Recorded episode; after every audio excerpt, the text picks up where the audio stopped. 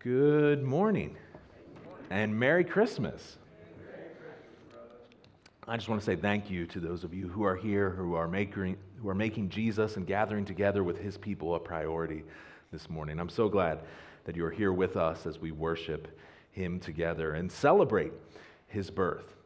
Now, after this, you may have some other plans. You may have plans to get together with family and friends to celebrate Christmas with them. And I don't know about you, but I was thinking about when I gather together with family on Christmas, what happens when we're together? And there were three things I thought about that typically happen when we gather together for a Christmas party, a Christmas uh, gathering. One is we celebrate together, we have a wonderful time when we're together. Second, normally there's some gifts being exchanged uh, between at least some of the people who are there. And third, if we're together on Christmas, we're probably sharing a meal as well. And thinking about those three things, I also noticed how some of those are reflected in the passage we looked at last night about the wise men.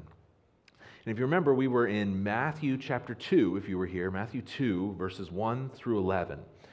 And as I was talking about it, this story of the wise men coming to see Jesus, uh, we typically talk about it on Christmas Day as we're celebrating his birth, but they probably didn't arrive till sometime after that, maybe even up to two years after he was born. And these men we're looking at, these wise men, or magi is the word in the Bible, they were men of high position. They were wealthy, they were respected, they were scholars, and they came to see Jesus because they saw something in the sky that led them there. They come first to the capital city of Jerusalem and they have a conversation with the man who had been put in charge by the Romans, King Herod. And they ask him, Where is Jesus? And uh, he doesn't know. He has to find out for him. But once they have the answer, they head off to the little town of Bethlehem, where they finally meet Jesus. They see his family gathered together in a house in that town. And today we're going to talk about what happens when they arrive to Bethlehem and what it looks like for this first Christmas gathering, Christmas party, and what happened there and how it impacts us today. So if you're not already there, please turn your Bibles to Matthew chapter 2. We're not going to read all of 1 to 11. I'm going to read the first two verses, and then I'm going to read verses 9 through 11. So, Matthew 2, I'm going to read 1 through 2, and then 9 through 11. And once you are there, I ask you, if you're able, that you please stand to honor the reading of God's word and follow along as I read our passage for today. Again, I'll be reading Matthew 2, I'll read verses 1 and 2, and then we'll jump down to verse 9 to read through verse 11. Matthew 2, verse 1 says, Now after Jesus was born in Bethlehem of Judea, in the days of Herod the king, behold, wise men from the east came to Jerusalem, saying, Where is he who has been born king of the Jews? For we saw his star when it rose and have come to worship him. And then verse 9 says that after they, the wise men, listened to the king, they went on their way. And behold, the star that they had seen when it rose went before them until it came to rest over the place where the child was. And when they saw the star, they rejoiced exceedingly with great joy.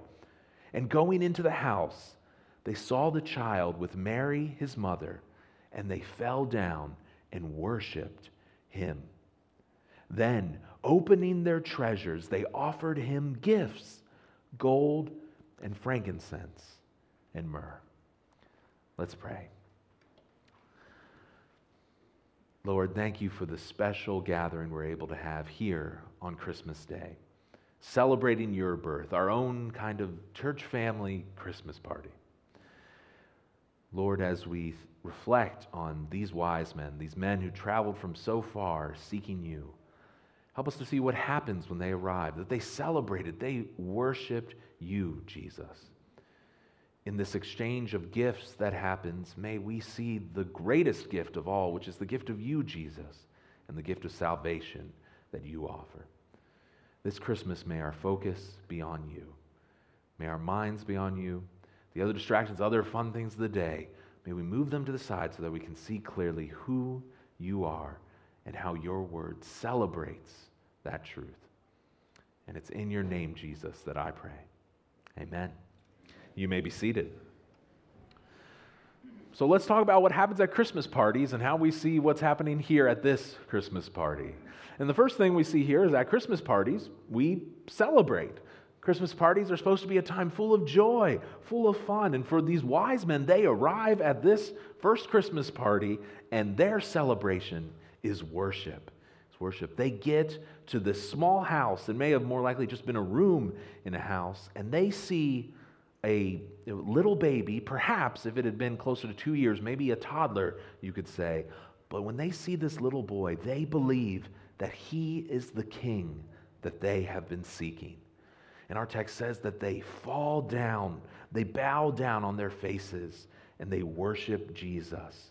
In verse 11, going into the house, they saw the child with Mary, his mother. They fell down and worshiped him. They understand that this Jesus is a great king and that they are not compared to him. And we know that their focus is on Jesus because look what they do after that. They then open their treasures, their gifts. They don't present these gifts to Mary and Joseph. No, the text says they offer to him, this little baby, this little toddler. They shove gold and frankincense and myrrh, these spices, in his face. Not in a mean way, but I'm saying they were offering it to him. They knew that he was the king, he was the one who was to be worshiped. They may not have fully understand, fully grasped who he was, but they knew he was the focus of what was happening here. By offering the, these gifts, they may be fulfilling Old Testament scripture. The prophet Isaiah spoke about what would happen when the Savior came.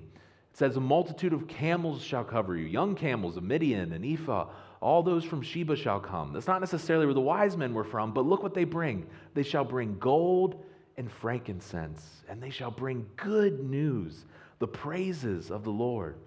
And in the same way, these wise men who were not Jews, not scholars of the Old Testament, these non Jews, these outsiders came to worship.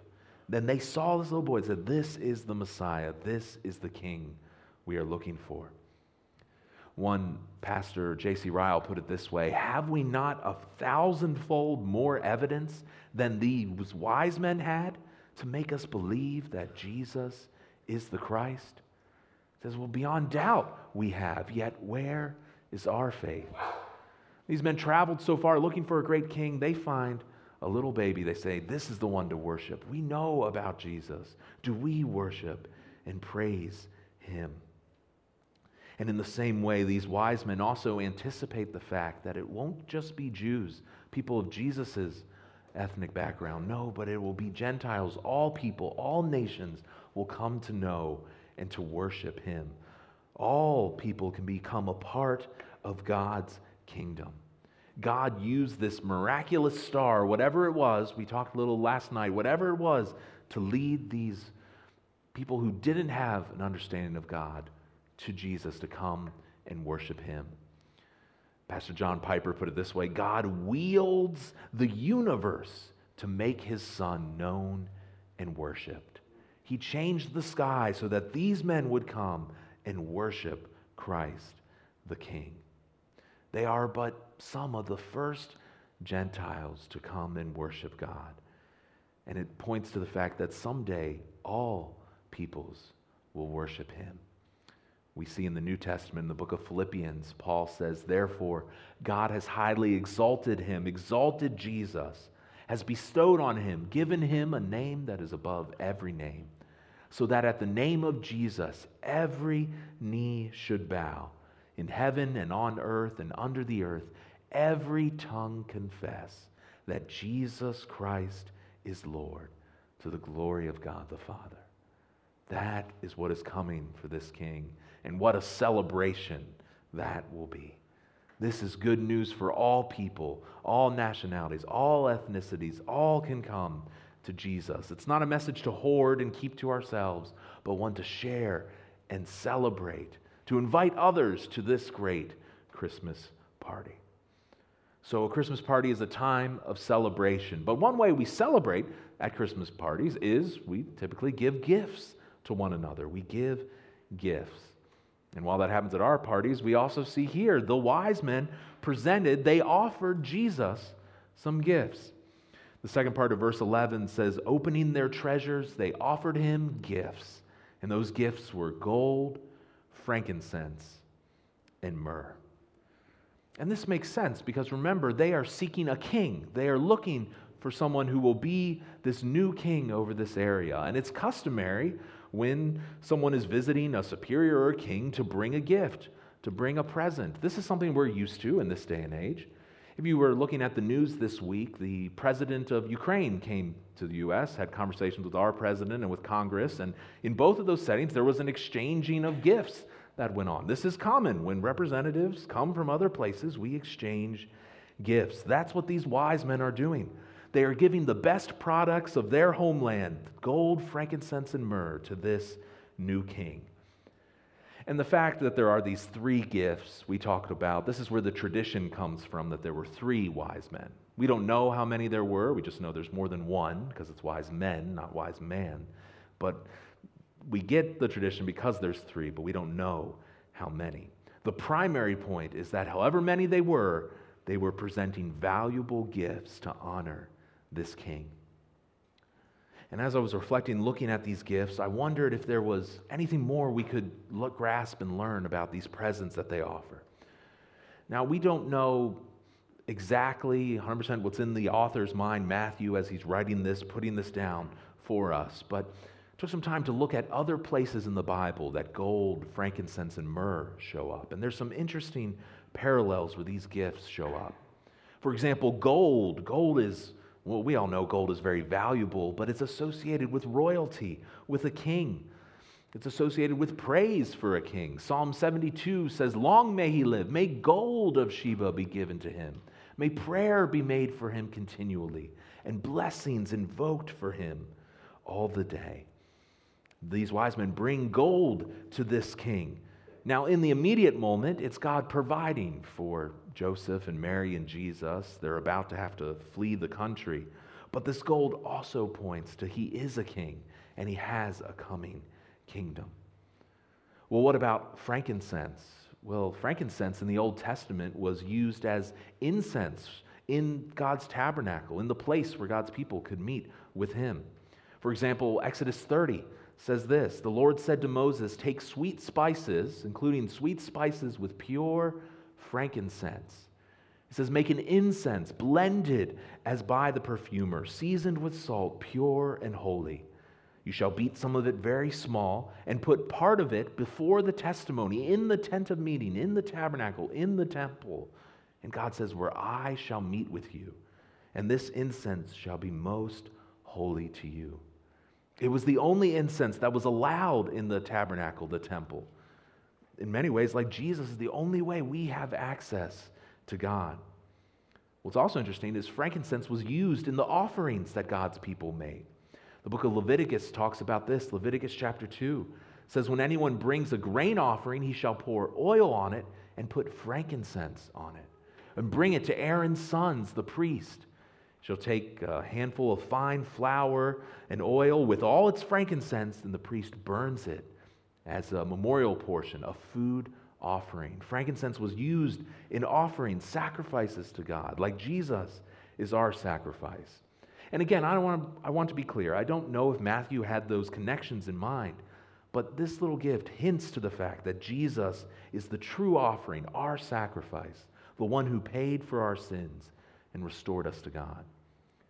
And that brings us to the last gift, which is myrrh, which is very interesting because this is also a type of incense or perfume that was often used by people, perhaps highlighting Jesus' humanity or looking ahead to his death. But I also saw that myrrh shows up in several different ways, and it reminded me of the roles that Christ serves. Some people describe Christ as serving as a prophet, a priest, and a king. He's the perfect prophet who tells us God's word and also fulfills Scripture. He's the priest who represents us before God, and he's the king who will rule over all. As for that prophet fulfilling Scripture, we see myrrh mentioned when Jesus is on the cross. In Mark chapter 15, it says that as he's on the cross, they offered him wine mixed with myrrh, but he did not take it.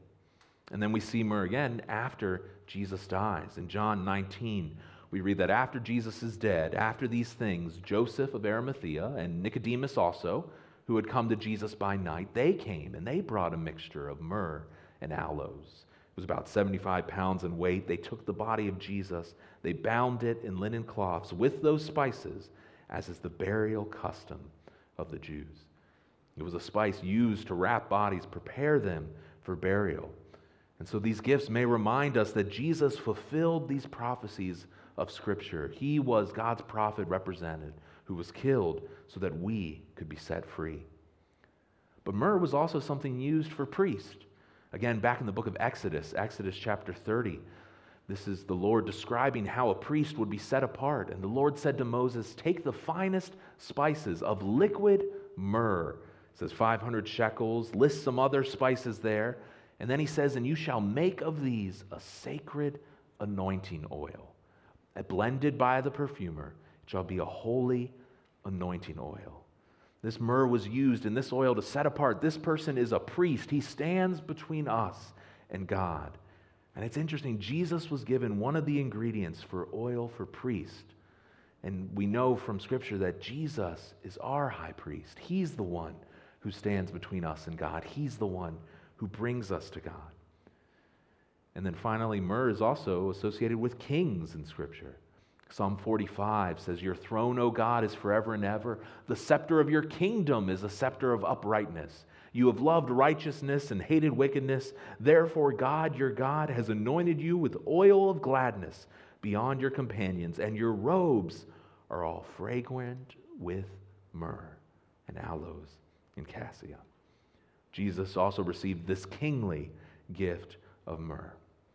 Now, again, let me be very clear. Matthew's main point here in our passage is to say these wise men are bringing great gifts to Jesus. They're honoring this king. But by looking at other places where we see these things, we see how great these gifts really were.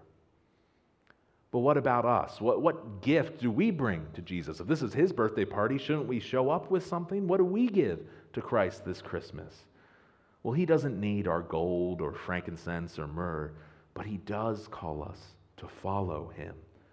We give Christ ourselves, our lives, everything we have because of who he is and because he gave everything to us.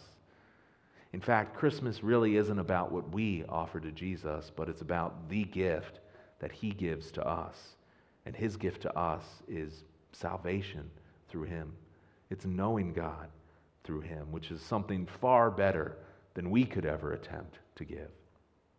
And that word gift is used very frequently to talk about this salvation.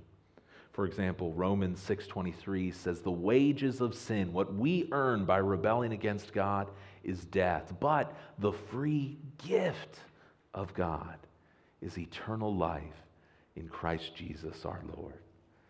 We earn sin, but instead He offers us, He gives us this gift of eternal life.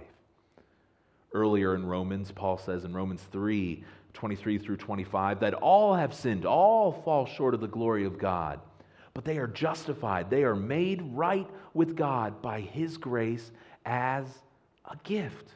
It's His gift that He gives. It says through the redemption. That means He purchases us, He buys us out of sin in Christ Jesus, whom God put forward as a propitiation. That word means satisfaction. God put Christ forward to satisfy his wrath so that we can receive this gift by faith. God, in his wrath, should judge us for the wrong we do, but instead, in his grace, he gives us a gift. That gift is being made right with God through Jesus Christ. So let me ask you today, whether you're here or perhaps watching later, have you received this gift of life, this gift of being made right with God? It's not something that you can bring about yourself in your own life, that you can earn, that you can buy. You won't find it in any store. Ephesians 2 8 and 9 says, For by grace you have been saved through faith. This is not your own doing, it is the gift of God. It's not a result of your works so that no one may boast. It's a gift God gives to you. You didn't earn it, you didn't deserve it. He hands it to you. You show up at the party, He says, Here you go. This is for you. You can't pay him back. You can just express gratitude for the fact that he gives it to you. And that's what Paul does in 2 Corinthians. He says, Thanks be to God for his inexpressible gift. And so, again, let me ask you do you know this gift? Is your song, is your joy thanking God for that gift of salvation this Christmas? If it's not, or you have questions about that, I encourage you to talk to me afterwards. I'd love to have a conversation with you about what it means to receive this gift, to have it, to know Christ. That is the gift you need this Christmas more than anything anyone else may offer. So at Christmas parties, we celebrate. At Christmas parties, we exchange gifts. And at Christmas parties, we also share a meal. Now, that, that's not necessarily here. It's not here at all in this passage. But it is something that happens when we gather together. And since we're gathered together as a church family, that's what we're going to do today as well. And the meal we share together in the church is the meal Christ told us to do in his remembrance, remembering what he has done. Our Christmas dinner today is going to be celebrating the Lord's Supper. It's a time we remember who Jesus is, not just that he was born, but how he lived and that he died for us. It's how we remember what he has done. So that's what we're going to do in a few minutes. But again, right now, I want to remind us that the, we don't really offer a gift to Christ. What we offer is God ourselves, our lives, our lives living for him, our lives praising him. And we do also celebrate. We worship the newborn King who alone is, glor- is worthy of all honor, glory, and praise. So, like the wise men, let's stand together and worship him, and then let's share our Christmas dinner, our Lord's Supper.